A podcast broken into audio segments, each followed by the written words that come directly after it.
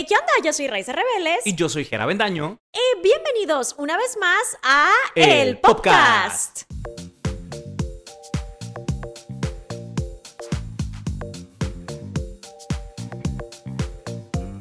Este es uno de los episodios podcast version. Yo no sé cómo Taylor Swift le hace para regrabar tanto álbum, hacer álbums nuevos, estar en gira. Yo no puedo regrabar un episodio del podcast, ya me cuesta, ¿sabes? Ajá. Pero, ¿sabes? O sea, creo que aquí la diferencia está en que Taylor Swift tuvo tiempo para separarse de esto. Nosotros Lo acabábamos de hacer. grabar, ajá. o Es sea, que- digo, ya para ahorita ya hace como dos meses, pero Sí. este, pues sí. Este episodio lo habíamos grabado originalmente el, en diciembre. Sí, en Era- nuestro otro lugar. Sí, era de los que habíamos preparado como para tener ya guardados para cuando se ofreciera un episodio. Así es. Y pues bueno, nos tocó regrabar. Así es. Por eso lo de podcast version, como lo hace la Taylor Swift. Que de hecho, hablando de Taylor Swift, quiero mencionar sobre nuestra predicción que habíamos hecho en el sí. episodio anterior. Eh, este domingo fueron los Grammys y bueno, Renata, Raiza y yo habíamos quedado con una predicción de a ver quién era el que más se acercaba a los ganadores de el álbum del año, eh, grabación del año y canción del año. Y, bueno, y bueno, Raiza no se acercó a ninguno. yo tristemente perdí. Ah, Y yo me, yo nada más le pude predecir la de canción del año, ajá. que fue What Was I Made For de Billie Eilish. Y Renata tuvo dos, Casi todas, sí. casi ajá. todas, que fue Record of the Year, que fue Flowers, Sí, y Album of the Year, que Sí. fue Midnight de Taylor Swift. Entonces Renata se ganó la cena sí. y le estaremos comprando ahí ya a ver qué decide ella. Pero para que sepan la Le actualización, estaremos comprando eh, una maruchan y bien le fue. y que diga que recibió algo. No, no, no. Hay que llevarla a una cena, pues donde ella diga, ajá, como claro. quedamos. También, este, nos mandaron un tweet, no sé si lo viste, de alguien que le superatinó. Ah, que le atinó a, a las tres. Ajá, sí. Sí, a las tres Y dijo categorías. que él también quería cena. Pobrecite. Ah, Pero sí, vamos a poner su comentario aquí, que nos lo mandó por Twitter. Felicidades. Este, déjame ver el nombre de usuario. ¿Lo tienes? Ah, porque es que. Santir, 4193. Ok, Santir va a ser Moni Vidente a partir de ahora. Si, Selena si Gómez está embarazada, dijo Nos él. dice que Selena Gómez está embarazada, le creeremos. Sí. Porque le atinó a todo. Entonces, felicidades. Aquí vamos a poner tu comentario como quedamos. Pero sí, yo perdí. Fue muy triste, ¿eh? Fue muy triste. Sí, Yo, fíjate que yo fui el primero en ganar una categoría. Ajá. Gané el- la primera que fue canción del año, ¿no? Yo dije, ya, de aquí soy yo, ya gané yo. Pero no, ya después de eso. Pero no. nada. Pero bueno, el episodio de hoy se trata de algo que desde que decidimos hablarlo estaba muy interesante el chisme. Es inusual porque siento que nunca hemos hablado de algo así. Y es que, no, pues creo que esta va a ser la primera vez que lo hablamos en el podcast, ¿no? ¿Sí? Ok, eh, lo que dijimos en la versión original de esta grabación es que a mí me gusta mucho, eh, digamos, el chisme de la farándula de diferentes países asiáticos. O sea, me gusta mucho el chisme de la farándula japonesa, de la cultura pop coreana, pero recientemente me, ha- me he estado como metiendo a este, como lo que se conoce como rabbit hole en inglés, que sería como hoy madriguera de conejo, digamos. Ajá. Es una expresión en inglés para cuando te estás yendo muy profundo, o sea, que ya te vas des- deslizando por el tobogán. Con- Hacia iba a la decir demencia. una frase, pero dicen que no está correcta de decir. ¿De qué? Como gorda en tobogán. pero, pues bueno, tal vez podemos cortarlo, tal vez podemos dejar, por no hay problema, pero sé que hay gente que no se lo toma bien. Lo que yo quería decir es que vas descendiendo directo a la demencia. Y es que, o sea, así me pasó. Porque muchas veces este tipo de casos de cultura pop en la industria china empiezan a dar unas vueltas que no te imaginas. O sea, por ejemplo, si tú ves de que, ponle tú que, no sé, Miley Cyrus tuvo un escándalo y por lo regular va a quedar ya sea en redes, en Twitter o algo así. Mientras que si estás escuchando un chisme de la cultura pop china, tú no sabes. En cualquier momento va a dar un giro inesperado, la gente se va a revelar o de repente se puede meter el gobierno. O sea, realmente nunca sabes qué esperar. Así que cuando yo estoy escuchando estos casos porque me fui metiendo a podcast y así, voy escuchando estos casos y digo, ¿qué? Son muy impredecibles. Ajá, y Like, lo no sabes interesante. ¿De que a qué dirección va esto? Porque Exacto, no te lo esperas. Entonces, y también como hay muchas diferencias culturales, a mí me encanta eso, me gusta mucho como escuchar diferentes reacciones de diferentes culturas. No sé, Sí. no sé cómo explicarlo, pero me gusta mucho. Entonces, escuché este caso, que es el caso de cómo una celebridad muy famosa en China llamado Xiao Chan, Xiao Chan, Xiao Chan. O es, Chan. yo- o es Jan. Xiao es que Chan. realmente no, no sabemos pronunciar Para- chino. Yo creo que podemos decirle más Xiao. Xiao, ajá, Xiao. para, porque sabemos que su nombre sí es Xiao. Sí. Ajá, entonces él, que es muy famoso, probablemente lo topan de esta serie que creo que está en Netflix, que se llama The Untamed. Si les enseño esta imagen, para los que nos están solamente escuchando, en Netflix busquen The Untamed, les va a salir. Es esta serie de fantasía china, em, como, pues digamos, de época. Es como en el pasado pero sí es de fantasía. No sé muy bien de qué trata, pero los protagonistas son dos hombres que como que están eh, resolviendo misterios juntos. Sí, como así. Ajá. ¿Qué están sucediendo? Ajá. Y bueno, a partir de aquí, ¿cómo es que un fanfiction de Qui- esta serie... Quiero decir que The Untamed en teoría se supone que es como bien. Ajá, ahorita vamos... Ah, vamos- sí, ah, ahorita no, profundizamos o sea, a todo esto. Ajá. Es y cómo un fanfiction destruye la carrera de La uno de los protagonistas. Y esto empieza a dar giros inesperados hasta que finalmente el gobierno tiene que intervenir. así que prepárense porque el chisme va a estar muy bueno. Em, pero sí, tienes razón. O sea, esta serie viene, está basada en un libro que es Biel. Para los que no saben, y este es el primer episodio que ven de nosotros, un Biel, ¿cómo lo describirías, Gerard? Un BL de- es la abreviación de Boys Love, Ajá. que es una serie que en teoría pues es de protagonistas gays, ¿no? Ajá. Ahora, no es una serie normal de gays. O sea, siento que es como asiática, tiene que ser asiática. Y aparte, los BLs como que tienen muchos clichés Que ya están muy establecidos y es lo que tú estás esperando de ver en, en ese tipo de series. Entonces, The Untamed está basado en esta novela que es un biel. Pero la cosa aquí, lo importante o lo clave es que, pues en China, en medios, ahora sí que, ¿cómo decirles? medios mainstream principales, Sí, los- medios masivos. Sí, los, medios principales del, del país Ajá. no pueden mostrar parejas gays. Así es. O sea, visualmente ellos no pueden ver gays ni nada de eso. Ese es un tema muy delicado allá en China. Entonces, cuando ellos deciden adaptar este, un BL, pues no pueden mostrar ningún tipo de afecto entre los protagonistas. No sé por qué quieren adaptar BLs si es que no pueden mostrarlos. Eso para mí también es confuso, ¿eh? O sea, Sí. porque no es la primera vez que pasa que adaptan una historia que originalmente es Biel, tú me has contado. Sí, yo, yo he visto. BLs chinos donde realmente te quedas confundido porque el pro- los protagonistas parecen como hermanos. Sí, parece una, una relación así de hermandad. Este, entonces tú te quedas muy confundido de que de repente está- parecen ajá. hermanos, pero parece que está pasando algo más. sí. sí, sí. Entonces está muy curioso. Está muy Sí. curioso. Eso es lo que te digo, a mí me confunde de por qué lo adaptan si no se puede mostrar. Pero bueno, The Untamed, el libro ya era masivamente popular.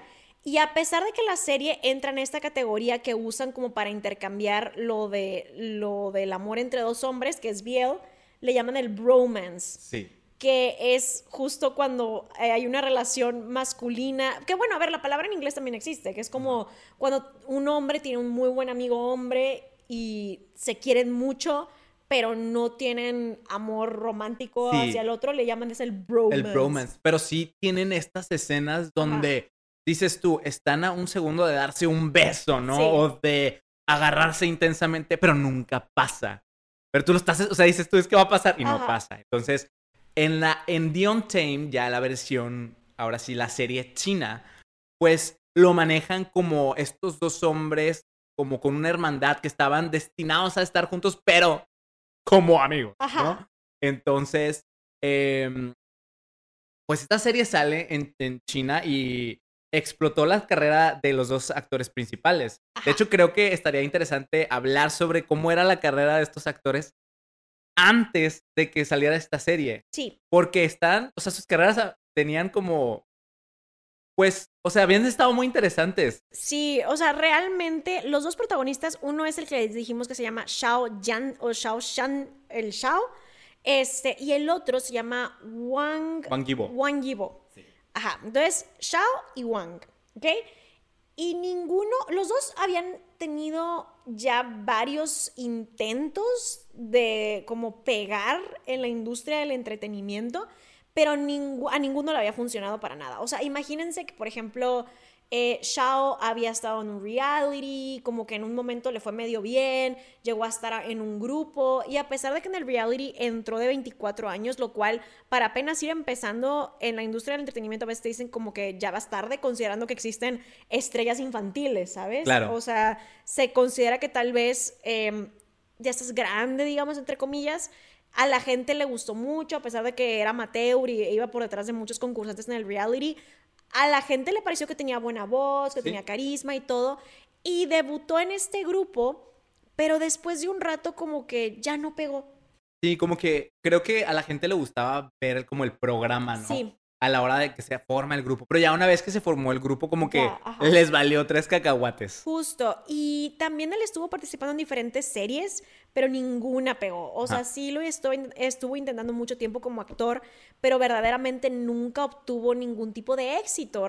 empezaba el proyecto y era como, eh, sí, porque está muy guapo. O sea, entonces le querían como ver si se Está guapísimo. Ahora ya, desde que investigamos para este tema, me sale de repente, así como mi algoritmo me lo manda, ¿no? Sí, no, guapísimo. Y yo, sí. te amo, chao. Sí, sí, está muy guapo. Entonces, como que querían darle la oportunidad, pero aún así nunca lograba pegar con el mundo. Y por el otro lado tenemos a Wang, el Wang Yibo que les decimos, y él también tiene una historia muy similar en la que él estuvo en un grupo de K-pop, o sea, estuvo en Corea.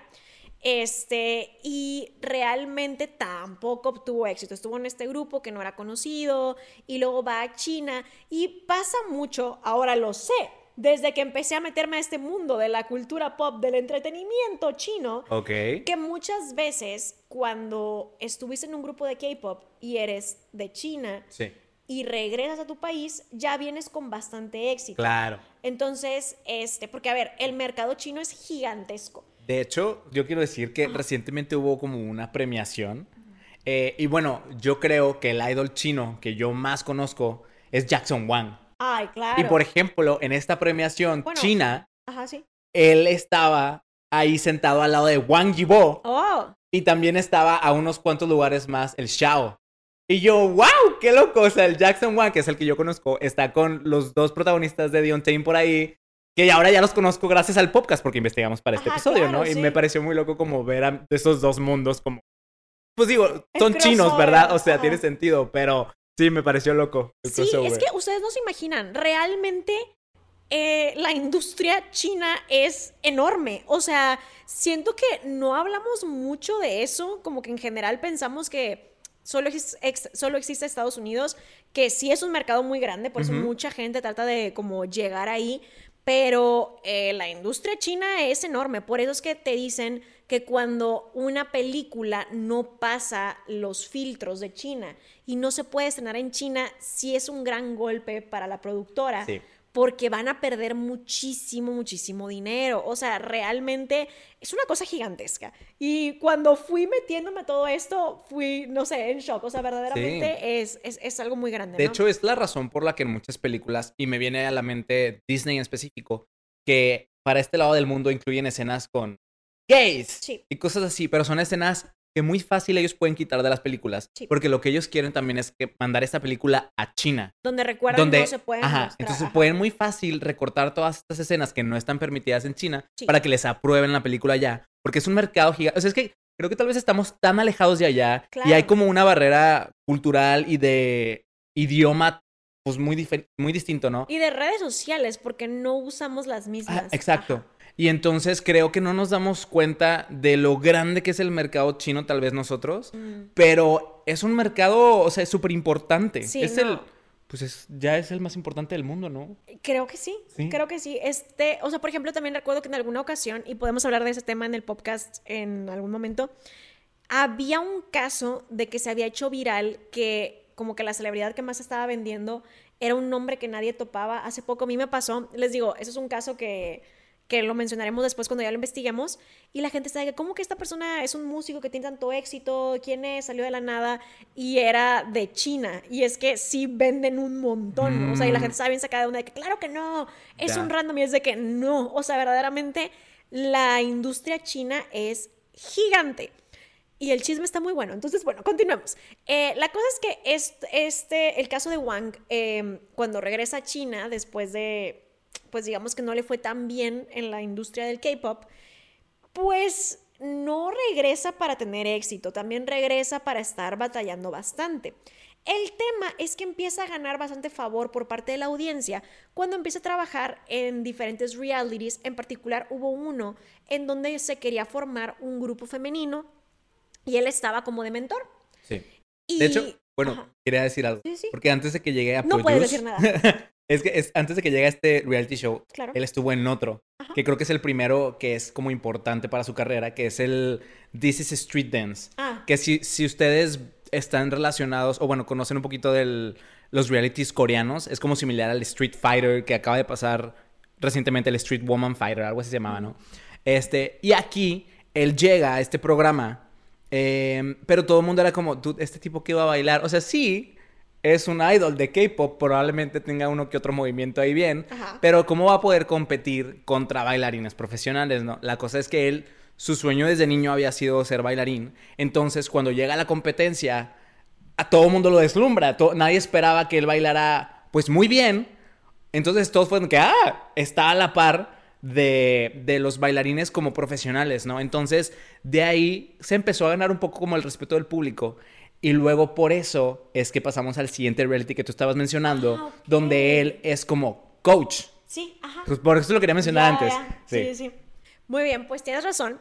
Y en este otro reality que te digo, Es produce. es un Produce produce. 101, Ok, ajá. Si les gusta eh, la industria de- del entretenimiento coreana, Produce les suena. Es un reality muy, muy, muy famoso. Pero ya sé que mucha gente que nos escucha no necesariamente está tan pegada a esas cosas como nosotros. Por eso ahora Sí. quiero dar más contexto. O sea, porque sé que, por ejemplo, tu papá nos escucha. Ah, claro. Y él no va a saber qué es produce. Ajá, Hola, entonces papá. por eso es que digo, como ya me voy dando cuenta que mucha gente que nos escucha no necesariamente súper conoce lo que estamos hablando. Sí. Así que ahora voy a procurar dar más contexto, porque a veces empezamos dando por hecho que ya saben de lo que Claro, estamos hablando. claro, Entonces, claro. quiero como ahora meter eso en el podcast, ¿sabes? Como contexto. Contexto. Ajá. Produce es un reality muy famoso en Corea del Sur en donde pues se forman grupos. Grupos que han salido de ahí conocidísimos. Está, por ejemplo, este grupo que se llama IOI, Ice One, este... Zero Base One actualmente. Zero Base bueno, One. salió de Voice Planet, pero es el mismo estilo de... Exacto, pero sí desde Mnet, Es de ¿no? Mnet, sí. Ajá, sí, entonces es lo, es lo mismo.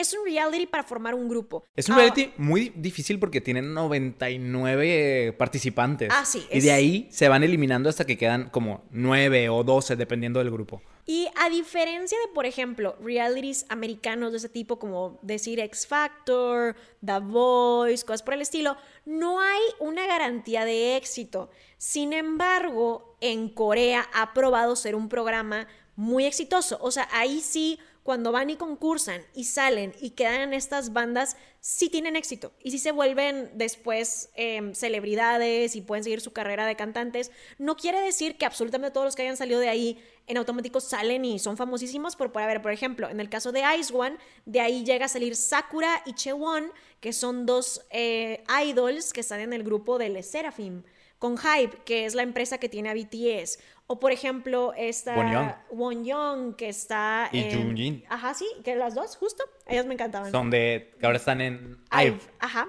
que les está yendo muy bien, este, y así muchísimas, muchísimas celebridades han salido de estes, estos realities, ¿no? Entonces, existe este Produce, pero en China, y se iba a sacar este grupo femenino. Y como les decimos, el Wang estaba de coach, él estaba asesorando a las chicas y la gente quedó muy impresionada con su compromiso porque él verdaderamente se estaba tomando el trabajo de enseñarte como bailarín. Y si tenía que hacer los movimientos súper femeninos, las expresiones de la cara y todo, lo iba a hacer. Y decían, no estaba quedando como de que, ay, es que no lo quiero hacer porque me quiero ver muy masculino. No, estaba viéndose que iba a llevar Estaba esto. comprometido. Ajá, o sea, decían de que es que la cara y todo, dicen, wow, o sea, se transforma. Y luego termina la presentación y está como casi que de caer el piso, que no puede ser, qué vergüenza, pero lo hacía muy bien. Sí. Y la gente dice como, wow, o sea, verdaderamente es buen maestro y es buen coach. Y como que fue ganando popularidad y favor del público. Sí. Y de ahí lo fueron invitando a más realities. El tema es que a la gente le llamaba mucho la atención que como que él tenía, él era también muy guapo y tenía como este carisma, pero nunca se le veía coqueteando ni como que Mm. parecía estar interesado en las mujeres. Sí. Este, porque por ejemplo, lo, lo pusieron en un show como de citas, ¿no? En donde Sí, tenía hay una que él cita como estar- con una tipa. Ajá, donde tenía que estar cenando con ella y ella está platicando y él está así. Desinteresado completamente, perfecto, o sea, está de que parco, no nada, ni una expresión, y ella le dice como, ay, me encantan los hombres divertidos, chistosos, y él, yo no soy chistoso. Y es de, ah, ay, yo no sabría qué contestar. Yo sé, de, ah. ay, este, yo, pero yo digo, los que son chistosos no deben de ti. Ay, no, yo no sé, o sea, siento que me daría mucha vergüenza. Sí, yo también. De que si estás tratando de conectar con esta persona y esta persona más está como mm, Ajá. de que in- desinteresado, es de que, oh, ok. Sí, y ahora la gente no lo veía como grosero, extrañamente, sino lo veían como que tenía este carisma que a las personas simplemente les daba esta impresión de que él como que no era coqueto, digamos, no era fácil de conquistar. Sí, ajá. Justamente. Y, en una ocasión, otra celebridad le toca estar sentada al lado de él en un vuelo, y era un vuelo largo. Y pues ella empieza a decir de que, ay, estoy nerviosa, ¿no? O sea, es, un, eh, es alguien famoso, y tal vez hasta le gustaba, no sabemos, pero como que dijo, ay, qué nervios, voy a tratar de llenar Como el que era la silencio". primera vez como que se estaban conociendo, ¿no? Ajá, y ella estaba como que, bueno, voy a tratar de llenar el silencio. Entonces estaba platicando con él en el vuelo y cuando se bajan, él le dice con seriedad absoluta, eres la persona que más habla de todas las personas que conozco. ¿Te han dicho alguna vez tu familia que como que fastidias? O sea, yo nuevamente ahí quedaría muerta. Yo no sabría qué hacer con esa información. O sea, ¿qué contestas? Sí, pero la cosa es que, o sea, nada más quiero que ustedes entiendan que nadie lo interpretaba como si él estuviera siendo una persona Grosera. grosera. Ajá, sí, o es que decir como mamón o algo así, pero grosero, sí, ajá, Ajá. que fuera así. No, todo el mundo era como, no le interesó la plática o era Sí. como, ok, está bien, hablaste tenía mucho. Esta magia y este carisma que a la gente le parecía que simplemente era un- una persona muy reservada, ¿saben? Ajá. De hecho, le pusieron de apodo el monje de nuestra generación. Así, ese era como su apodo. Porque lo veían tal cual de, es que él es muy serio, es muy reservado, él no es fácil de conquistar. Nadie lo conquista, sí, Ajá, ajá. y toda, todo el mundo le decía que a sus novios de así quiero que seas tú. Si alguien te está coqueteando, tú debes de ser como él, como Wang. Entonces, pues bueno, era un, alguien muy reservado, alguien muy serio, alguien que no se acostumbraba a, pues dejar impresionar, digamos. Pero todo esto cambió cuando ambos actores, tanto Shao como Wang, audicionan y quedan para los protagonistas de esta serie que les estamos contando que se llama The Untamed. Sí. Y su vida dio un giro completo, o sea, 180 grados, verdaderamente. Sí, esta serie salió en el 2019 y yo, o sea, yo no sé nada de la cultura china y ya había visto cosas de esta serie. Yo también, a mí sí me ha salido, ajá. O sea, entonces digo, wow, sí tuvo un gran impacto esta serie. Sé que es muy popular eh, y obviamente hizo que explotara la carrera de los dos. Wang Yibo ya era, ya le estaba yendo bien. Ya le estaba yendo para bien, cuando, ajá. cuando lo castean, pero a Shao no. Entonces a Shao fue como un cambio radical. También quiero mencionar la diferencia de edad que hay entre ellos dos, Sí. porque Shao empezó, como les dijimos, cuando él tenía 24 años, pero Wang Yibo es mucho más chico, tienen una edad de... diferencia de 6 años de edad. Mm. Entonces, eh, pues los dos agarran mucha fama y creo que lo que empieza a hacer también que los fans eh, les agarren como más cariño o los empiecen a shippear son es- todas estas escenas que empiezan a salir de backstage, ¿no? O sea, o behind the scenes, de, que es detrás de cámaras, donde ellos están como terminan de, de filmar algo, pero siguen como medio en esta onda de personaje. Y como también saben que están grabando Sí. un BL, ¿saben? Como que siguen con esta onda así medio coqueta entre ellos dos. Y empiezan como, como si estuvieran coqueteando entre ellos. De que. Ay, de que. Se "Da- decían dame un beso. Ajá, justo. Y era el que, ah, jaja, no. Cosa- o sea, ¿saben? Ese tipo de cosas de. O cásate conmigo, no sé qué. Sí. No, le dice algo como, haz esto conmigo. Le dicen, pues solo si estuviéramos casados y el otro, pues casémonos, casémonos, ¿no? Así como jugaban mucho entre ellos dos. Obviamente los fans cuando ven todas estas así como interacciones de que...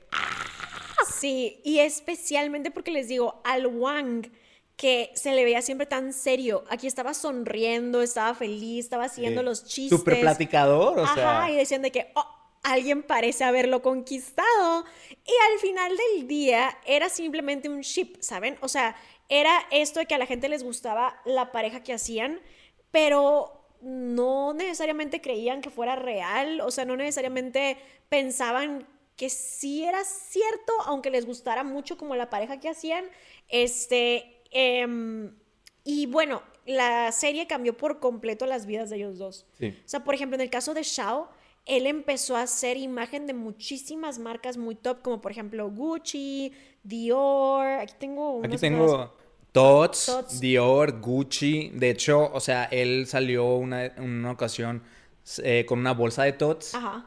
Que Tots no diríamos que es una marca súper trendy, como dijeras tu Gucci o algo así. Sí, sí. Pero él sale con esta bolsa TOTS y de la nada en 10 minutos sold out. Y las ventas anuales de TOTS subieron un 40%. O sea, ¿qué pedo con el impacto de Shao? Sí, o sea, pareciera que tal vez como que particularmente el público que lo seguía a él tenía mucho poder adquisitivo o algo así. Es que también como que al ser seis años mayor que Wang Yibo, tal vez también su público era un poquito más maduro. Puede ser. Y por, ese, por eso también tal vez tenían ya un poquito más de dinero o poder adquisitivo, como dices tú. Sí, porque notaban mucho eso de que si él pues estaba promocionando un producto, aunque fuera un producto caro, la gente lo compraba y se agotaba, o sea, sin importar qué.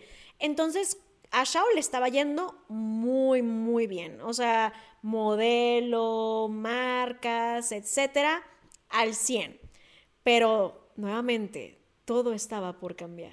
Ah, porque para esto quiero aclarar también que había ciertas cositas que estaban como avivando las teorías de que tal vez estaban juntos, porque antes de pasar a la gran tragedia, porque este escándalo se tiene nombre en China. Sí, tiene nombre. Antes de pasar a esta gran tragedia, les quiero decir que, por ejemplo, hubo un en vivo que estaban haciendo Shao y Wang. Y estaban de que, la, la, estamos en nuestro en vivo, todos felices. Y de repente llega un manager y se sienta al lado de ellos y les hace esta pregunta críptica que dice, ustedes llevan juntos como un año, ¿no? Y ellos se quedan congelados y dicen, estamos en vivo. y se va, el manager, se va. Adiós. Y se va. Y la gente, obviamente, de que, ¡ah! Están juntos. Pero a ver, no sabemos si esto fue plantado, si esto fue a propósito para seguir avivando como las llamas, porque quieran que no, sí estaba trayéndole fama a la serie, ¿saben? Igual pudieron referirse a, tiene un año de estar trabajando juntos. O sea, creo que podían ser muchas cosas de que ellos estén haciendo juntos de hace un año. Sí, no necesariamente una relación. Pero obviamente los fans se emocionaron mucho con esto. También hubo otra ocasión en la que estaban en los award shows. los award Unos award shows, unos premios. Ajá. Y eh, el Shao le preguntan como, ¿qué esperas de tu futuro o cómo ves tu futuro? Y él no dejaba de decir eh, G, como algo de G dentro de su futuro. Ajá. La cosa es que cuando ustedes ven los videos del behind the scenes, él le decía Wang Ji a Wang Yibo. Ah. Entonces todos los fans estaban, se, refiere a Wang Yibo, que Wang Yibo está en su futuro. ¿Sabes? Entonces, ah. es como que ese tipo de cosas, ya los fans buscaban como que pistas o cosas que pudieran hilar para como avivar más el ship, ¿no? Y que tal vez creer que de alguna manera sí estaba pasando en la vida real. Sí, o sea, ya creo que ya para ese punto ya había gente que ya decía, ¿será que sí? Sí. Ajá. Pero no había pasado nada hasta este punto, ¿ok? O sea, no les afectaba de manera negativa, por el contrario, le ayudaba a la popularidad de la serie. Sí hasta que todo cambió durante pandemia. Fue ese momento en el que... Cuando la Nación del Fuego atacó. Así es. Sus vidas estaban por dar un giro inesperado. Sí. Este incidente se conoce como el incidente 227, ¿no? Sí. ¿O 227? Pues es, es lo mismo, ¿no? Es que no sé si dicen 227 o 227. 227, o sea, 227. Ajá, ok. Entonces 227, ¿cómo lo quieren llamar? 227. Lo conocen como el incidente 227.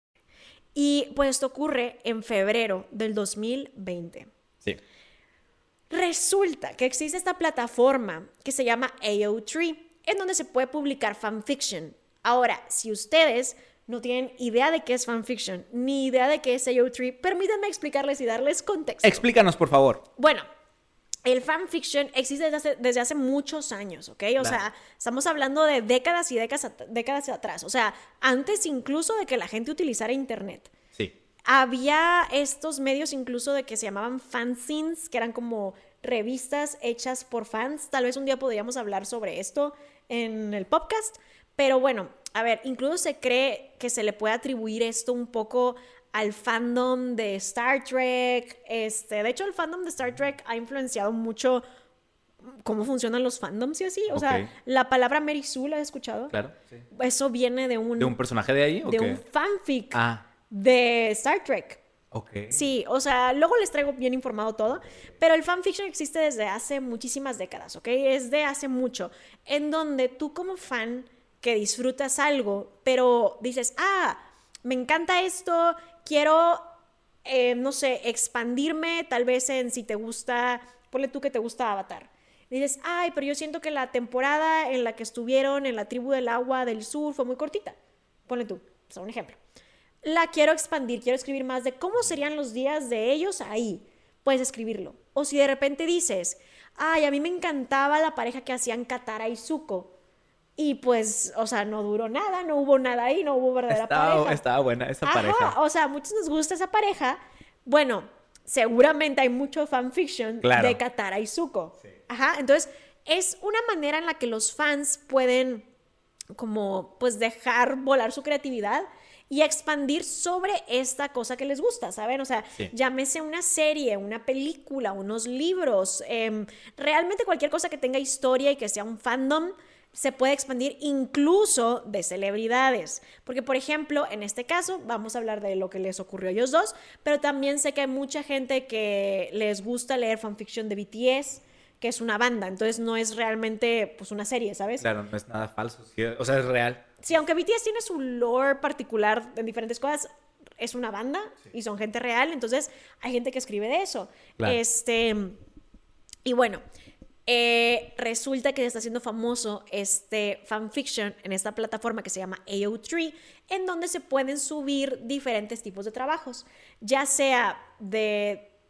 fix, creo que hay una sección de trabajo original, pero no Ok. estoy 100% segura y realmente no me parece que la plataforma sea conocida por eso. Sé que es conocida más que nada por el trabajo de fanfiction, de muchos fandoms diferentes, em, de anime, de caricaturas, de películas, de videojuegos, lo que se te ocurra. Hay Ahí hay AO3. fanfiction. Ajá, y es una plataforma muy, muy famosa. De hecho, creo que ahorita realmente yo diría que es la plataforma referente para ir a buscar fix. Ok. Porque para mí se me hace que tiene un buscador muy amigable. Versus Wattpad se me hace que no tiene un buscador tan... Bueno, a ver, o sea, las veces que he entrado a Wattpad no me parece que encuentre fácil como algo que me interese. Versus AO3 se me hace muy fácil encontrar. Y sé que Wattpad, por ejemplo, sí es conocido por sus trabajos originales. Ah, ok, ok. Ajá, entonces en Wattpad hay muchas, muchas autoras que tal vez sí empezaron algunas como fix. Por ejemplo, After, sé que empezó como un fanfiction de One Direction y Ah, así varios. Ajá. Eh, pero, por ejemplo, hay muchos trabajos originales que salen de Wattpad, como viene siendo Antes de Diciembre, este, como viene siendo la de Culpa Mía, que me viste probablemente en- hace poco que fui a lo de la Ah, Alfombra ¿es cierto? Roja. Sí, Ajá. es cierto. Este, A través de mi ventana, que es una película en Netflix también. O sea, realmente hay mucho trabajo original en Wattpad que sale a la fama. Versus AO3, a como yo sé, es conocido más que nada por fanfiction. Ajá, no tanto trabajo original. Ahora, se empieza a hacer famoso este fanfic que se llama Fallen. Y los protagonistas son nadie, nada más y nada menos que Shao y Wang. Pero, o sea, los actores reales. Los actores No reales, es. los personajes No. de la serie de The Untamed. Que son los que, pues, tal vez uno pensaría, bueno, haces un fanfic de los personajes de The Untamed. Ajá, no pero no, aquí ellos. no. Aquí ya los shippers shippeaban a los actores juntos, Shao y Wang Yibo. Entonces, este fanfic tiene de protagonistas a Shao y a Wang. Ajá. Sí, y es un fic que yo creo que se estaba haciendo famoso por lo bizarro que era. Y yo no lo he podido leer porque ahorita está completamente eliminado y no es fácil de conseguir, pero se dice que estaba terriblemente escrito muy raro, o sea, muy mal. O sea, que dicen de que empezabas a leer algo y se iba el hilo y dices, ¿cómo llegamos de punto A a B? O sea, empezabas con una historia de caperucita roja y de repente se acaban las metralletas, los aliens y estábamos en el año 2085 y dices, ¿qué? O sea, ¿qué pasó? Así es como lo describen. O sea, que verdaderamente no tenías ni idea de cómo estábamos llegando a las cosas y cada vez era algo más bizarro y todo.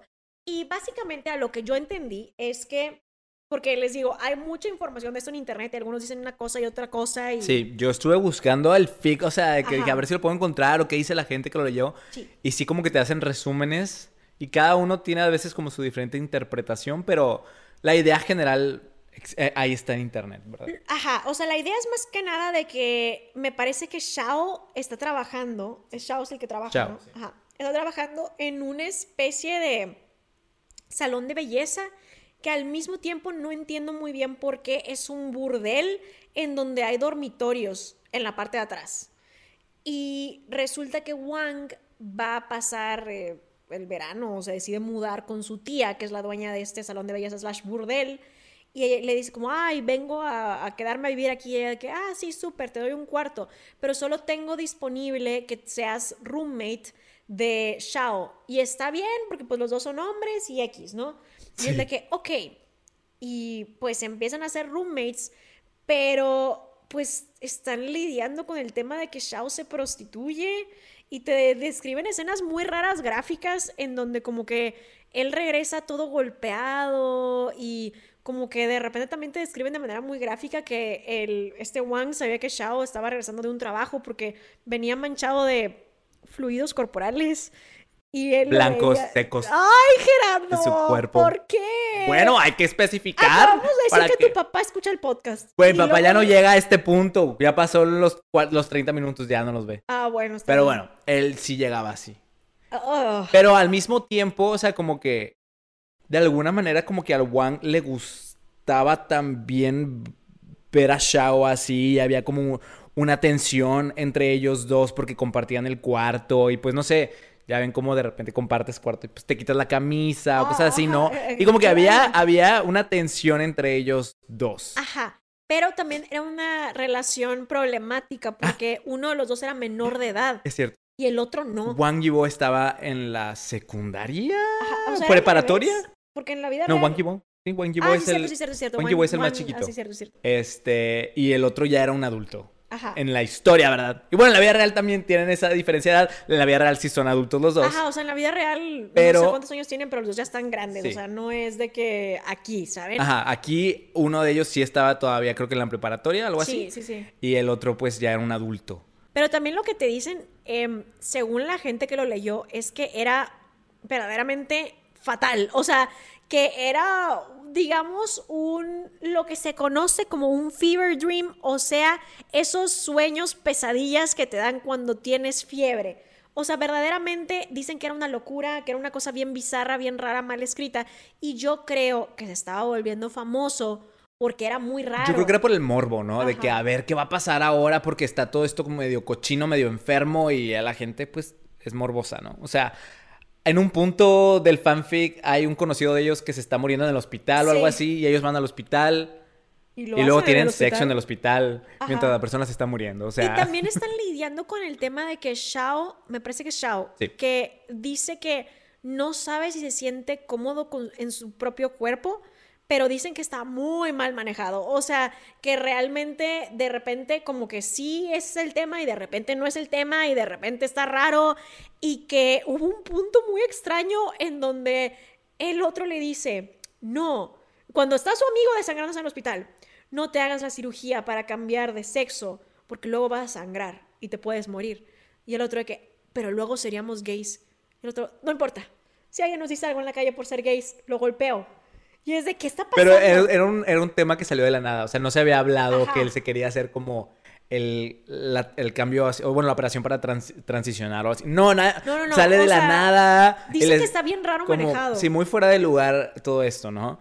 Este, y luego, de hecho, también hay un, hay un punto en el que Wang Yibo tiene como una junta de padres o algo así Sí, en su sí. secundaria o preparatoria, no me acuerdo en qué grado está, pero el punto es que le dice a Shao de que disfrázate de mujer como si fueras de que mi mamá o mi hermana, no me acuerdo exactamente qué. El punto es que él lo acompaña a la escuela, o bueno, a la preparatoria, y luego tienen sexo ahí. O sea, raro, o sea, está, está Sí. rara toda esta este fanfiction. Yo nunca vi a alguien describirlo como que estaba buenazo. Todos decían que estaba bien extraño y que estaba muy mal escrito. O sea que verdaderamente yo por eso creo que estaba siendo famoso porque la gente decía que es esta ridiculez. Sí, también dicen que las escenas así como de sexuales, ¿no? Las describían mucho, que llegó a haber una escena de dos mil palabras donde te estaban describiendo así como todo lo que estaba pasando entre ellos y era como, "Dude, this is too much, o sea, ya.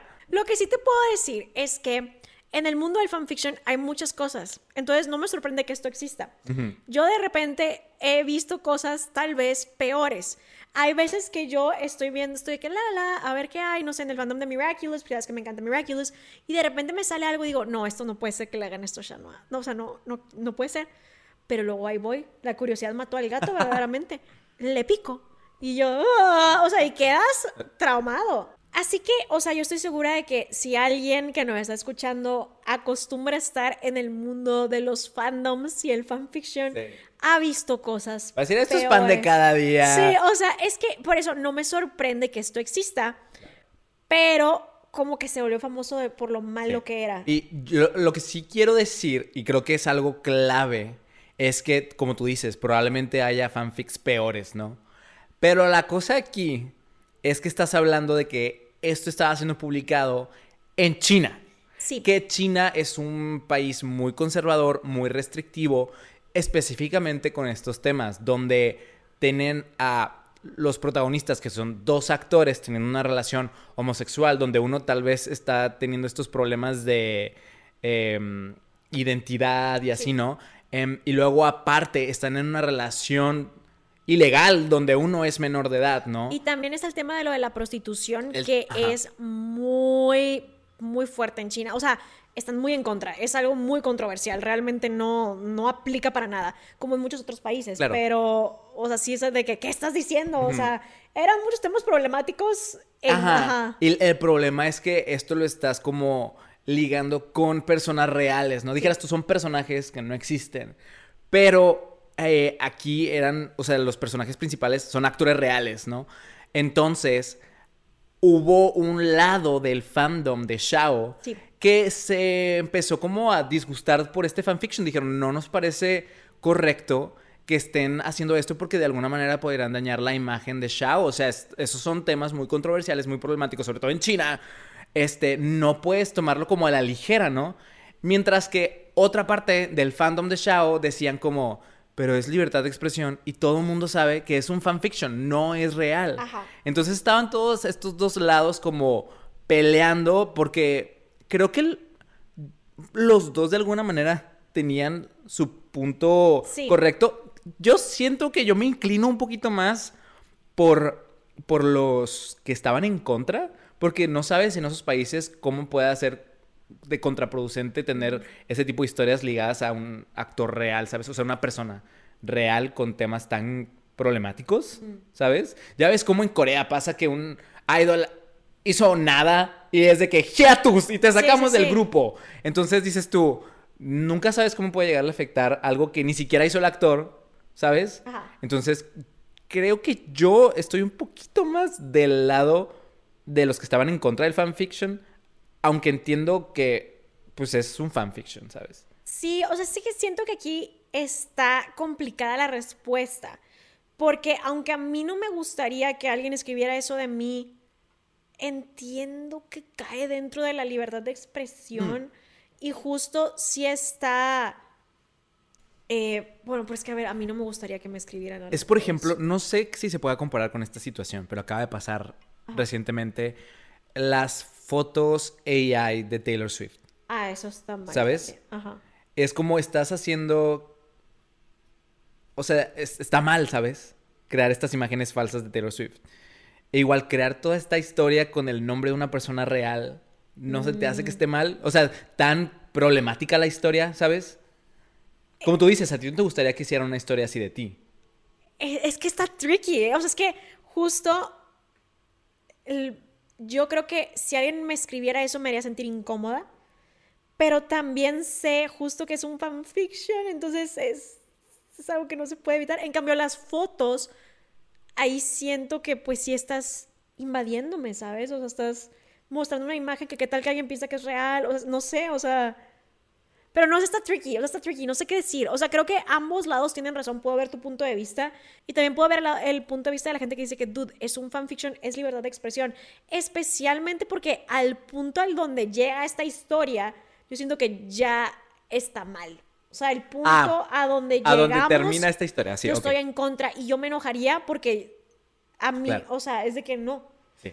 Y es a dónde vamos. Este, Sí, porque, bueno, el, el fandom de Shao, el que está en contra del fan fiction, dicen, hay que irnos en contra de la plataforma donde están publicando el fanfiction, de la autora.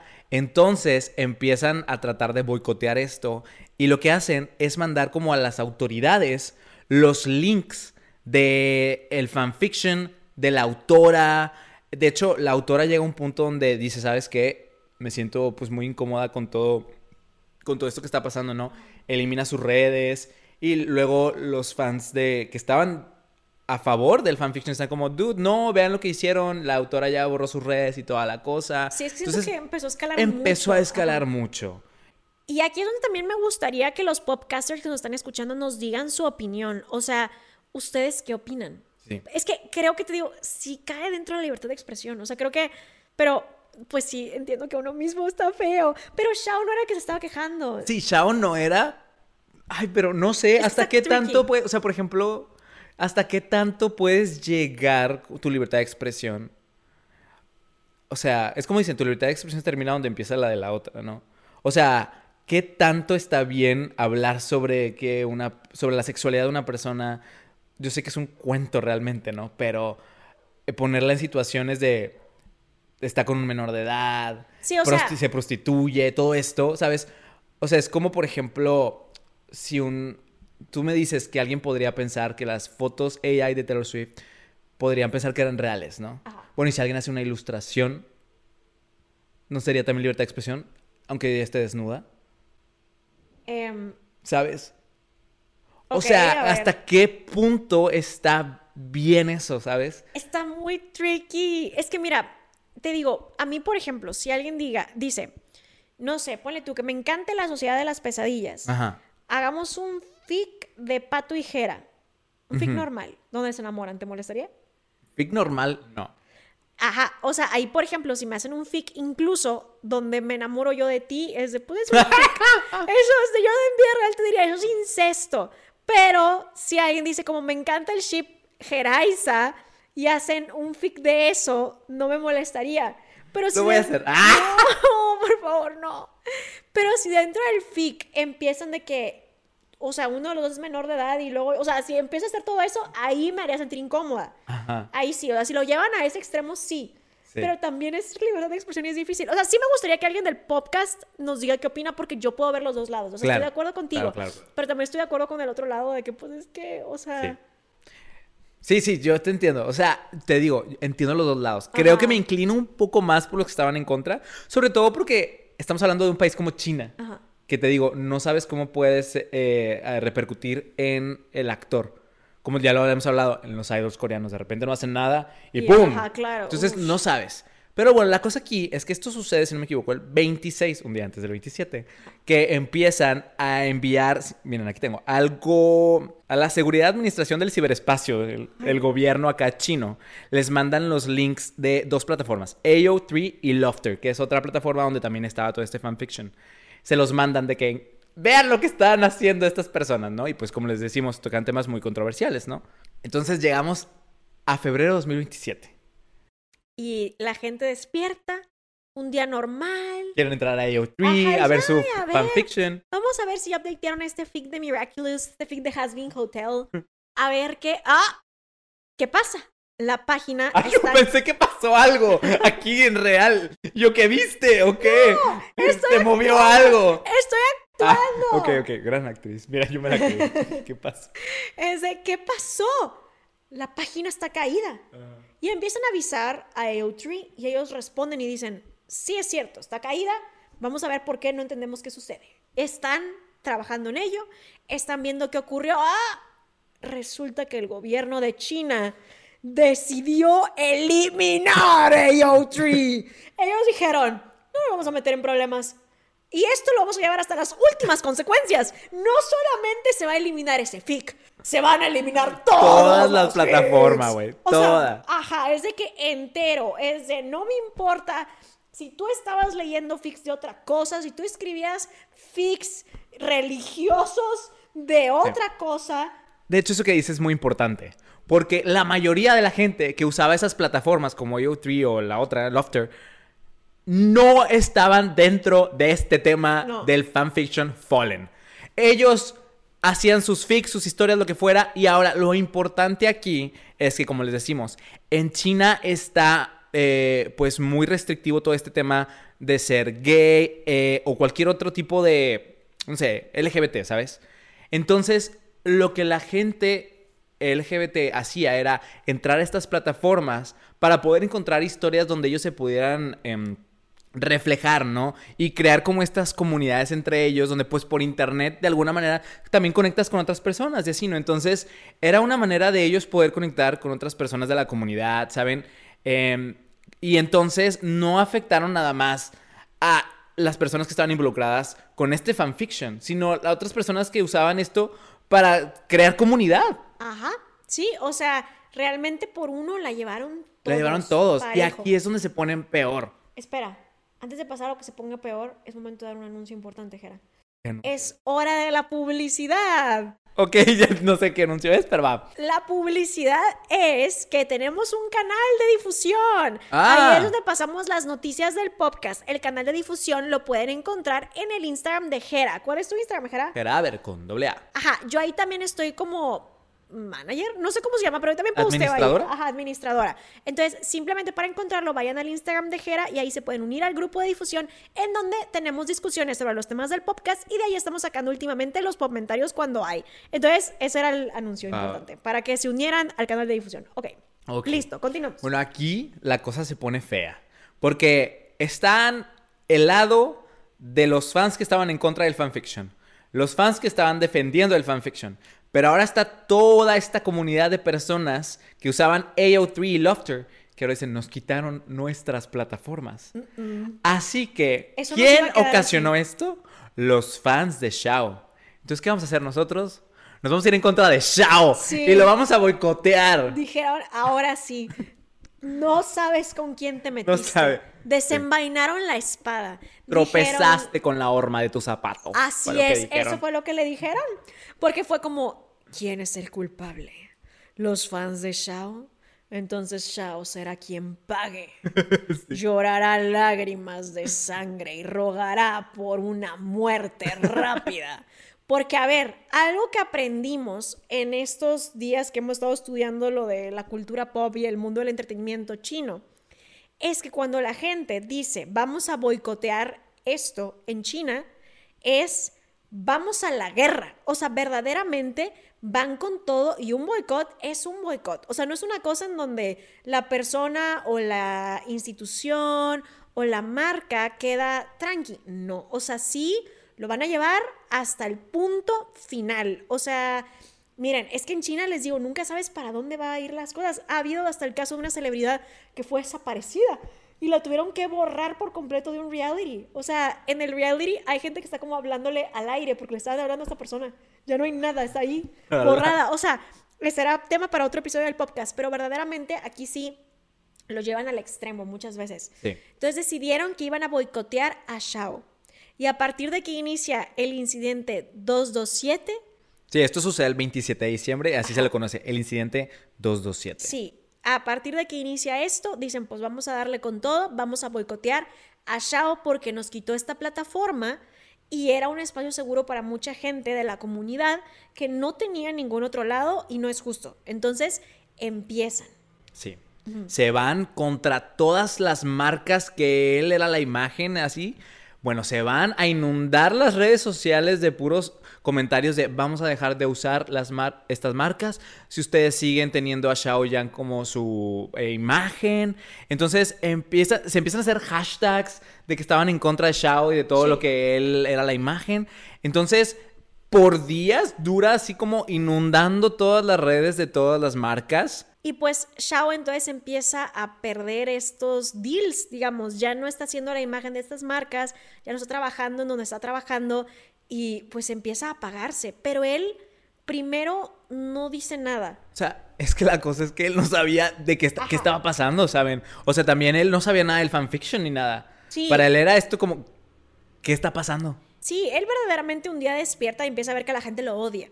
Y eh, no sabe. O sea, no tiene ni idea. Es que imagínense que tú estás en tu día a día, estás trabajando y porque alguien escribió una historia de ti que tú ni sabías que existía, de repente te están quitando tu trabajo y te dicen, eres de lo peor y, amenazas y cosas así. Y dices, que, es que, que, o sea, él no tenía nada que ver.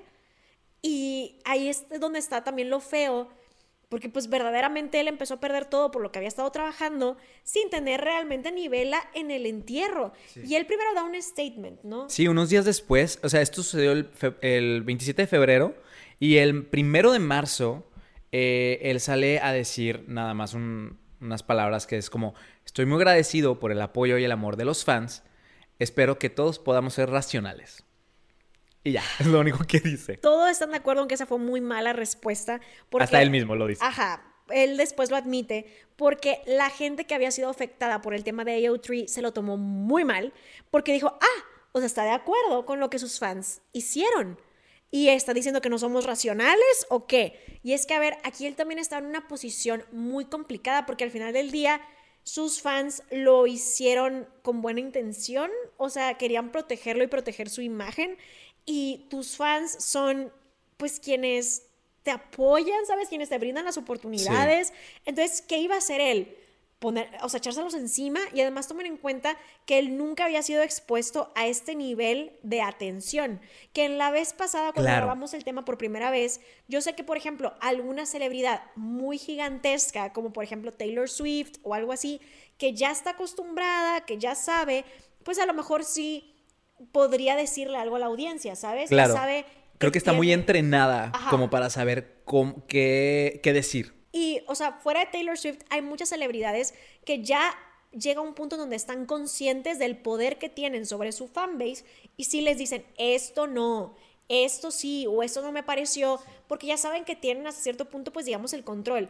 Pero Shao es nuevo en esto. Él viene de la nada, o sea, viene de, digamos, fracasos y estás teniendo muy buenas oportunidades, estás en un muy, buen punto de tu carrera y pues también te da miedo perder eso, ¿sabes? Sí, porque hay que considerar que él era un, como, le, como dijimos, un actor y cantante flop. Sí, o sea, no le iba bien. Antes de The Tame. The Tame sale en el 2019, es cuando, boom, explota. Pero esto pasó apenas en febrero de 2020. Sí. O sea, probablemente tenía o un año o menos de que había salido The Tame y que toda esta fama le había llegado, ¿no? Entonces, se entiende que no supo tal vez muy bien cómo manejar la situación. Claro, yo creo que si no sabes qué hacer, porque no quieres perder el cariño de la gente. Sí, la cosa es que también toda la gente que estaba en contra de él decían que el idol eh, es el que está a cargo de su fandom. Y él como que no pensaba muy así. Esto ya lo hice después, porque después de que él da este statement, la gente no se, no se lo tomó nada bien eh, y lo siguieron boicoteando. Entonces Pasan unos meses y en mayo, mayo 6, él ahora sí tiene una entrevista eh, así cara a cara con, en un programa de televisión, ¿no?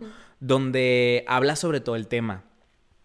Y él dice como la gente le está diciendo que los idols son responsables de sus fandoms. Y él decía, es que yo nunca me vi así, yo nunca me vi como por encima de mis fans, o sea, como para decirles qué hacer o qué no hacer. Dice, yo soy nada más un actor me preparo para hacer mis series y para traer buenos proyectos para mis fans, pero nunca me había visto como con en esta posición en la que como yo tuviera que ser una figura de autoridad para mis fans, ¿no?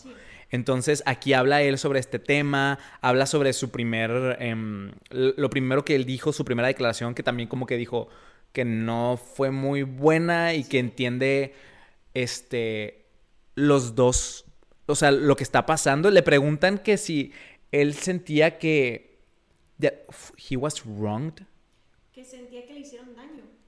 que, que sentía que, le, que, que sentía que le hicieron daño, ¿fue lo que le preguntan? Una injusticia, este, porque él no tuvo nada que ver, ¿no? La cosa es que durante toda la entrevista, eh, él nunca menciona que sus fans estuvieron mal al, al llegar a tal grado, ¿no? De apagar estas plataformas. Entonces, eh, mucha gente vio esta entrevista y como que empatizaron mucho con él y se dijeron, fue muy buena respuesta, ya que él dio la cara en vivo, ¿no? Pero cierta parte de la gente que estaba en contra de él igual no se lo tomaron muy bien, porque decían, es que él no quiere decir nada en contra de sus fans porque no los quiere perder. Entonces es un egoísta y nada más piensa en él. Pero pues él tampoco se va a echar a sus fans encima, ¿sabes? O sea, él ha trabajado mucho para llegar a donde él está, como para luego también ahora quedarse sin sin, sin nada. Y aparte, no, no dijo nada malo en la entrevista, ¿no? Nada más que no dijo lo que la gente que estaba en contra de él querían que dijera. Entonces, ellos siguen boicoteándolo por meses. Eh, me acuerdo que te- tengo aquí como que en octubre seguía el boicot, llegándole a las marcas y toda la cosa. Entonces, él durante todo este periodo de tiempo no había tenido ninguna actividad de trabajo. Las únicas apariciones que había hecho son las que les digo cuando dio su primera declaración y esta segunda entrevista, que era como para aclarar la controversia que estaba viendo, no trabajo como tal. Entonces llega diciembre y ahora sí hay como una premiación muy importante y es la primera vez que él se iba a presentar ya como para trabajo, ¿no? Y cuenta la gente que él estaba muy, muy nervioso. Las celebridades que estaban así como en el detrás de cámaras y todo, ¿cómo se llama? Backstage. Sí. Este, decían que se le veía muy nervioso, no dejaba de acomodarse como que la corbata y estaba así como con muchos nervios porque él no sabía cómo lo iba a recibir el público. Y bueno, pues total, este, él sale al escenario y pues resulta que está esta sorpresa donde todo el público estaba repleto de fans de Shao y todos se pusieron de acuerdo para ir con luces rojas y pancartas así como con letras en neón, o sea, no en neón, sino con LEDs rojas, porque resulta que como que el rojo, perdón, el rojo es su color.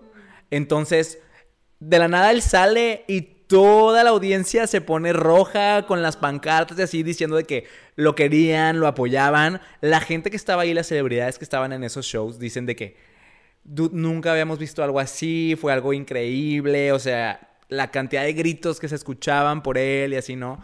Y puedes ver los videos donde él se ve así como, pues muy conmovido, ¿no? Por la situación. Yo ahorita vi el video otra vez antes de ver el... Porque lo comenté cuando grabamos inicialmente el podcast y ahora otra vez lo vuelvo a comentar porque lo volví a ver el video de, de esto que le llaman el océano rojo. Sí. Eh, y lo vi otra vez y yo estaba yo de que "Ah, qué hermoso, pobrecito de Shao, estaba llorando. Entonces, em, a mí me conmovió mucho eso. Bueno, después de esta situación, ahora sí dicen que como que llega- su carrera llega a un nuevo pico. Sí. O sea, empieza otra vez con un chorro de marcas em, y eh, igual empieza como a hacer sold out todo lo que él utiliza. O sea, todo el mundo otra vez lo empieza a querer. Claro que debe de existir la gente que todavía sigue teniéndole un poquito de rencor y cosas así. Aún así sé que pues debe de haber gente que no lo quiere mucho, pero a- en general todo el público chino lo ama. Todo lo que él toca, lo que usa es sold out. De hecho, él se vuelve la imagen de esta marca de relojes Zenith. Y eh, resulta que en las primeras 24 horas de que él se vuelve la imagen, hacen las ventas de todo un mes. Y de hecho, el CEO de la compañía sale a hacer un video agradeciéndole porque me acuerdo que el anuncio de que él iba a hacer la imagen tuvo de que 30 millones de vistas en un mismo día. El anuncio de el, el CEO dándole las gracias a Shao, 9 millones de vistas ese día. Entonces, la cantidad de gente que mueve Shao Yan, o sea, es demasiada. Y entonces, pues sí, el, el CEO le agradeció porque pues en un, en un día, 24 horas, lograron vender todo lo de un mes. Entonces, le empezó a ir increíble. Sé que es muy famoso. Al día de hoy me, me salen cosas de él. Este, ahora algo triste es que después de esta controversia, Wang Yibo y Xiao Yan no pueden ser vistos juntos. No sé, es, cómo llegaron a esto. No sé si como que el gobierno les dijo, no se vuelven a juntar. O, o si tal vez sus managers o equipos dijeron, saben que ya mejor vamos a dejarlo aquí. Entonces, cada vez, por ejemplo, les cuento que eh, Jackson Wang estuvo en estos shows recientemente donde estaba Wang Yibo y Shao. Bueno, si Wang Yibo estaba sentado ahí, Shao no estaba en la fila. Y entonces cada vez que llegaba Wang Yibo, llegaba Shao. Y así, ¿no? Entonces, no pueden ser vistos juntos. En esta premiación vi que Wang Yibo llegó y firmó como este, pues este lugar donde todos estaban firmando. Y llega Shao después, ve dónde firmó Wang Yibo y firma al ladito de él. O sea, literal se ve dónde está así y, ah, y firma. Entonces como que igual ellos siguen tratando de poder tener ese tipo de interacciones públicas, aunque realmente no se puedan ver juntos. Pero sí como que les, les dejan a los fans como, todavía los queremos, ¿no? Somos amigos, ¿no? O sea, este, pero pues no pueden ser vistos juntos ahorita. Eh, cada vez que sale como algo donde se pudo ver como que estaban en el mismo evento o hicieron como, dejaron aquí esto como para que vean como, vean, todavía nos llevamos o cosas así, ¿no? Como que los fans de que, ¡ah! Y me sale, hasta yo me emociono. Hasta yo me emociono. Yo, yo ni velo en el entierro tenía, pero después de haber investigado esto, yo me volví fan. Sobre todo el Shao. Se me hace muy guapo. Wang Yibo también estás guapo, papi. No, no te creas que no. Pero Shao Jan se me hace muy, muy guapo. Entonces, sí, me volví fan. Ahora hasta quiero ver The Untamed. Y bueno, al final, la plataforma de AO3, que es tan grande y tan famosa, no regresó. Eso no tiene final feliz. Más o menos. O sea, tiene un final más o menos feliz porque Shao recupera su carrera. Sí. Ahora ya nuevamente está trabajando con muchísimas marcas, como tú dijiste. Entonces, recupera su carrera. Sin embargo, tuvo que sacrificar su amistad cuando menos pública, con su amigo. Y AO3 se quedó sin funcionar de manera Ya no permanente. existe. Ajá, entonces te digo, al final del día es un es una solución a medias. Sí, creo. no. O sea, está triste porque ahí si lo piensas, mucha gente perdió esta gran plataforma sí, que era, como tú decías, un espacio seguro para ellos. Pero, pues creo que también, al menos Shao, que él no tuvo nada que ver, al Sí. menos él sí pudo recuperar su carrera. Sí, cuando menos un más o Una, menos. una persona. Ajá, cuando menos. Pero la verdad es que sí nos encantaría saber qué es lo que ustedes opinan, porque es un tema complejo. O sea, podemos ver perfectamente bien los dos lados y me gustaría saber qué es lo que ustedes dicen. ¿Se inclinan más por el lado de que la gente que se quejó tenía razón? ¿Se inclinan por el lado de que es libertad de, ex- de expresión y el FIC podía existir y no importaba? Queremos escuchar lo que ustedes dicen, así que nos lo pueden decir aquí abajo en, en los comentarios si nos ven desde YouTube. O si no, nos lo pueden decir por Instagram, donde está nuestro canal de difusión. ¿Cuál es tu Instagram, Jara? Mi Instagram es Jaraber con doble A. Y el mío es Soy Raiza Rebeles. También, por favor, les quería decir que no se les pase regalarnos su suscripción, su follow, porque yo sé que muchas veces eh, pues llegan y escuchan el episodio y está súper cool, me encanta que sean parte de esta comunidad, pero no saben lo mucho que nos ayuda que nos regalen su suscripción para poder seguir mejorando el podcast, que nos den un like en YouTube, que compartan el episodio para que más gente llegue al proyecto y así podamos seguir mejorando esto para ustedes porque le tenemos mucho cariño al proyecto. Entonces, verdaderamente, si no se han suscrito, háganlo, si no lo comparten, háganlo, por favor, que lo pongan en sus stories, hace una gran diferencia para nosotros. Y pues bueno, esto ya es todo lo que les traemos en esta ocasión, pero me gustaría que nos dijeran si les interesa que les sigamos trayendo chismes de la farándula de diferentes países asiáticos, especialmente de la China, porque hay cosas muy Es curiosas. curioso. Ajá. Pero bueno, esto ya es todo lo que les traemos en esta ocasión. Los queremos muchísimo y nosotros nos vemos en el siguiente episodio de El Podcast. Bye.